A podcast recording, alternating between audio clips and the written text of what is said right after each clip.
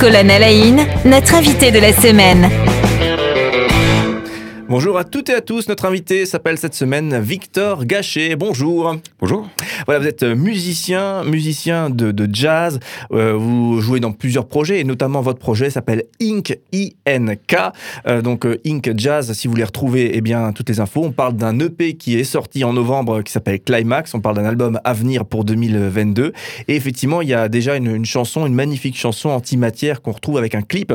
Euh, ça sera aussi l'objet d'une discussion qu'on qu'on va ouvrir ce sera peut-être pour demain, euh, justement, euh, la création de ce clip avec une, une danseuse extraordinaire hein, qu'on voit se mouvoir sur, sur cette chanson. Donc, mais ça, ça sera euh, pour demain. Euh, Aujourd'hui, j'ai envie de vous interroger, euh, Victor Gachet, sur euh, cette, cette vie de, de musicien.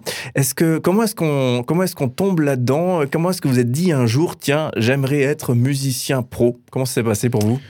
Euh, ben, très bonne question de nouveau. Euh, pour ma part, je pense que j'ai toujours voulu être musicien professionnel sans le savoir.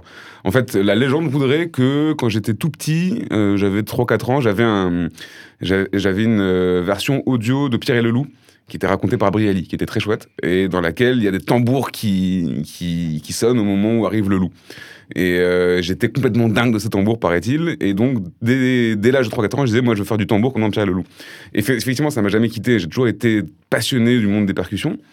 Et euh, étant enfant, j'ai hum, été élève euh, en percussion classique au Conservatoire de Strasbourg. Donc j'étais en horaire aménagé, j'allais deux, fois par semaine au conservatoire, jusqu'à peu près jusqu'au bac. Et je me suis mis ensuite à la batterie et au jazz. Ensuite, quand est-ce que j'ai décidé de devenir professionnel? Ça a été plus tard, ça a été à l'issue d'un voyage que j'ai fait quand j'avais 19 ans où je suis parti seul avec mon sac à dos en Amérique latine. Je suis parti en Argentine et j'ai voyagé un peu en Bolivie, en Uruguay aussi. Et euh, ça a été une première expérience pour moi qui était très formatrice de, voyager comme ça seul avec mon sac à dos.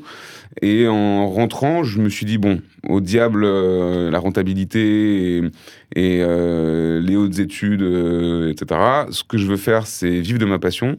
Pour moi, en fait, depuis que je suis gamin, c'était impossible d'envisager que mon métier me définisse pas et d'avoir un métier alimentaire qui soit autre chose que qui je suis vraiment. La question est de savoir qui on est. Et pour ma part, en rentrant de ce voyage, j'ai voulu me donner les moyens, en tout cas, d'essayer de devenir musicien professionnel. Donc, je suis re-rentré au conservatoire à Nancy cette fois-ci, euh, en classe de jazz. Et euh, j'y ai fait des études qui m'ont passionné. Pour moi, c'était c'était mortel de me réveiller le matin pour aller euh, étudier des solos de Miles Davis et faire des relevés de, de solos de Max Roach, etc. Les plus belles études du monde, du ouais, coup. pour moi, c'était pour moi c'était génial quoi. Et euh, finalement, je suis devenu inter- donc j'ai passé mon diplôme de conservatoire en 2014 euh, et je suis devenu intermittent assez vite après. Donc le fait de devenir intermittent, c'est aussi une reconnaissance euh, institutionnelle du, c'est l'État qui te dit euh, Ok, maintenant tu es musicien professionnel. En tout cas, tu es reconnu comme tel par l'État. Ça veut pas dire que tu es bon, mais en tout cas, l'État reconnaît que tu es professionnel. Quoi. Ouais. C'est-à-dire que, que le musicien en question, on bosse dans ce cadre-là, quoi, en tout cas. Exactement. Ouais. Et euh, finalement, euh, j'ai fait plein de jobs alimentaires pendant mes études. J'ai beaucoup bossé. euh, j'ai bossé au cinéma Star comme ouvreur quand j'étais beaucoup plus jeune, etc. Euh, j'ai bossé comme barman dans plein de bars dans Strasbourg. Finalement, quand, je- quand enfin j'ai pu vivre de la musique, donc j'avais 25-26 ans, euh, ça s'est imposé comme euh, effectivement là où je me sentais à l'aise et ce que, ce que j'avais envie de faire. Et ensuite, c'est un plaisir sans cesse renouvelé parce que euh, j'ai la chance de jouer uniquement des musiques que j'aime, dont des musiques que j'écris, avec euh, des équipes euh, humaines et artistiques que j'aime. Donc, euh, en fait, c'est un pied absolu, sans cesse renouvelé. Alors, justement, est-ce que votre cocon, donc parental ou familial, je ne sais quoi, est-ce qu'il explique effectivement ce- cette envie? Est-ce que concrètement, vous avez baigné dans la musique, vos parents font de la musique? Alors, ma mère est pianiste euh, amatrice. Euh, elle jouait du piano euh, souvent quand j'étais gamin. Et il, paraît, il paraît que c'était un truc qui, était, qui avait un effet calmant sur moi assez puissant, le fait que ma mère joue du piano. Conseil parental au passage. ouais. Voilà.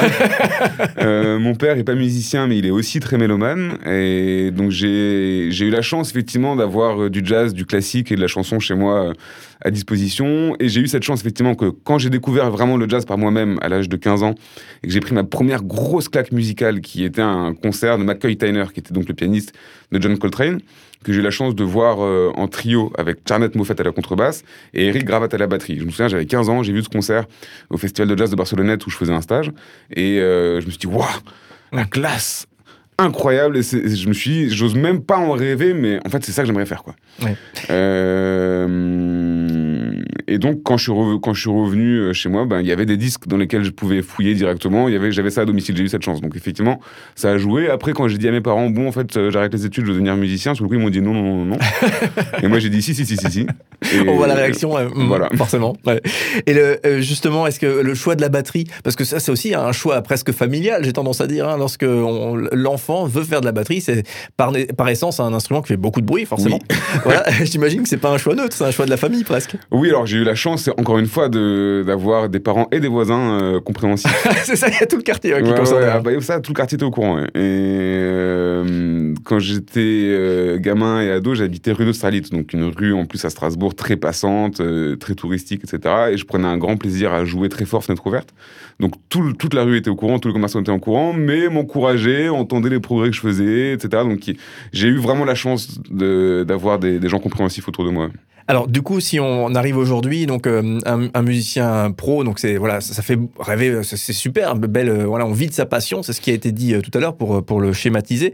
Mais est-ce que on, est aussi dans une dynamique de notre création doit nous faire vivre hein? On est dans une sans cesse, j'imagine, bien travail sur sur soi-même et un défi constant presque. est-ce que vous avez parfois des, des, doutes ou des moments de conviction aussi par opposé? Ah bien sûr, ah oui, bien sûr. premièrement, des doutes, j'en ai tout le temps. J'en ai, j'en avais plein, plein, plein quand j'étais étudiant, j'en ai encore plein, plein, plein maintenant, je pense que j'en aurai toute ma vie.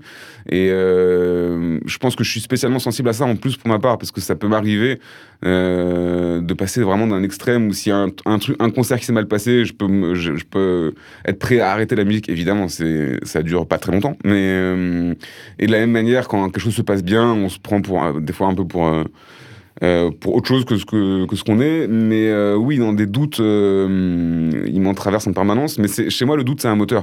C'est valable dans ma vie de musicien, mais c'est valable à tout point de vue dans ma vie. Moi, je pense que le doute, c'est quelque chose qui est, quand c'est utilisé de manière méthodique, c'est quelque chose qui a un réel moteur pour avancer. Et d'ailleurs, c'est le moteur de la connaissance scientifique, notamment. Le fait de toujours remettre en question, toujours se remettre en question et toujours douter de soi et de douter des informations qui nous semblent intuitives et évidentes, c'est une manière, quand on le fait un peu sérieusement, à mon avis, d'avancer, de pouvoir aller assez loin. Il faut y aller humblement et pas à pas. Mais pour moi, le doute est, un moteur. Quand ça devient trop fort, ça devient une entrave et ça peut être un problème. Mais ça peut aussi être un moteur. On revient sur le champ lexical de l'humilité, hein, c'est intéressant. Euh, si on parle d'avenir, euh, justement, qu'espère un, musicien euh, comme vous aujourd'hui, donc professionnel de la musique, un, projet de jazz électro avec le groupe Inc, mais d'autres projets également sur le feu. C'est quoi votre, lorsqu'on se projette là dans, dans l'avenir, c'est quoi l'espérance ultime? Bah alors déjà, ce que je vais dire, c'est très personnel et je pense que tous les musiciens partagent pas forcément ces envies. Hein. Je vois autour de moi, on a, c'est très, c'est très singulier et propre à chaque musicien, ce à quoi on aspire. Mais pour ma part, moi là où je, me sens le mieux et tout, toute la, tout ce que je fais, c'est concentré autour du fait d'être sur scène. Moi, c'est vraiment les concerts et la, scène euh, qui, qui me parlent le plus. C'est là où je me sens le plus euh, moi-même. Et finalement, la scène, d'ailleurs, ce que je trouve génial, ça rejoint ce que je disais avant sur la volonté euh, d'un enfant d'avoir un métier qui nous définit dans, notre personnalité. C'est que sur scène, on est à nu. sur scène, il n'y a pas de faux semblants. Sur scène, on est sans filet. Et sur scène, même si ça passe par des voix détourné et sublimé par la musique et par le processus artistique, mais euh, ça reste quand même nous plus à nu que jamais et euh, on donne quelque chose, une fenêtre sur notre intimité euh, au public. Et moi, c'est là où vraiment le fait d'être sans filet et sans faux semblant, je me sens le mieux. Donc pour moi, mon, rêve ultime, c'est de tourner dans le, monde entier. J'aime beaucoup voyager aussi, donc tourner le plus possible, voyager avec la musique et faire, faire beaucoup de concerts devant du monde. C'est vraiment ça qui me, qui me plaît le plus.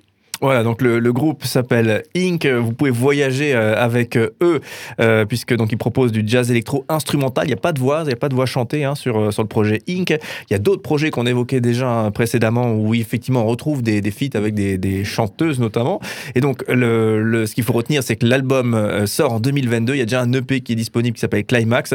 Et donc vous tapez Inc. Jazz, Inc. c'est I-N-K Jazz sur votre moteur de recherche et vous arrivez à bon port. Vous pouvez écouter effectivement les, différents titres. Avez déjà passé des extraits et on va pas se priver de vous en faire passer d'autres encore demain. On continue bien sûr de, parler musique ensemble. On va notamment reparler d'antimatière, hein, donc le, premier extrait qui est sorti avec un clip avec une danseuse. on va revenir un petit peu sur le processus de, création à, ce niveau-là et comment effectivement on arrive à faire sens en, faisant danser quelqu'un sur son titre de musique instrumentale. Voilà, en tout cas, merci beaucoup Victor Gachet d'être avec nous toute cette semaine. Merci beaucoup.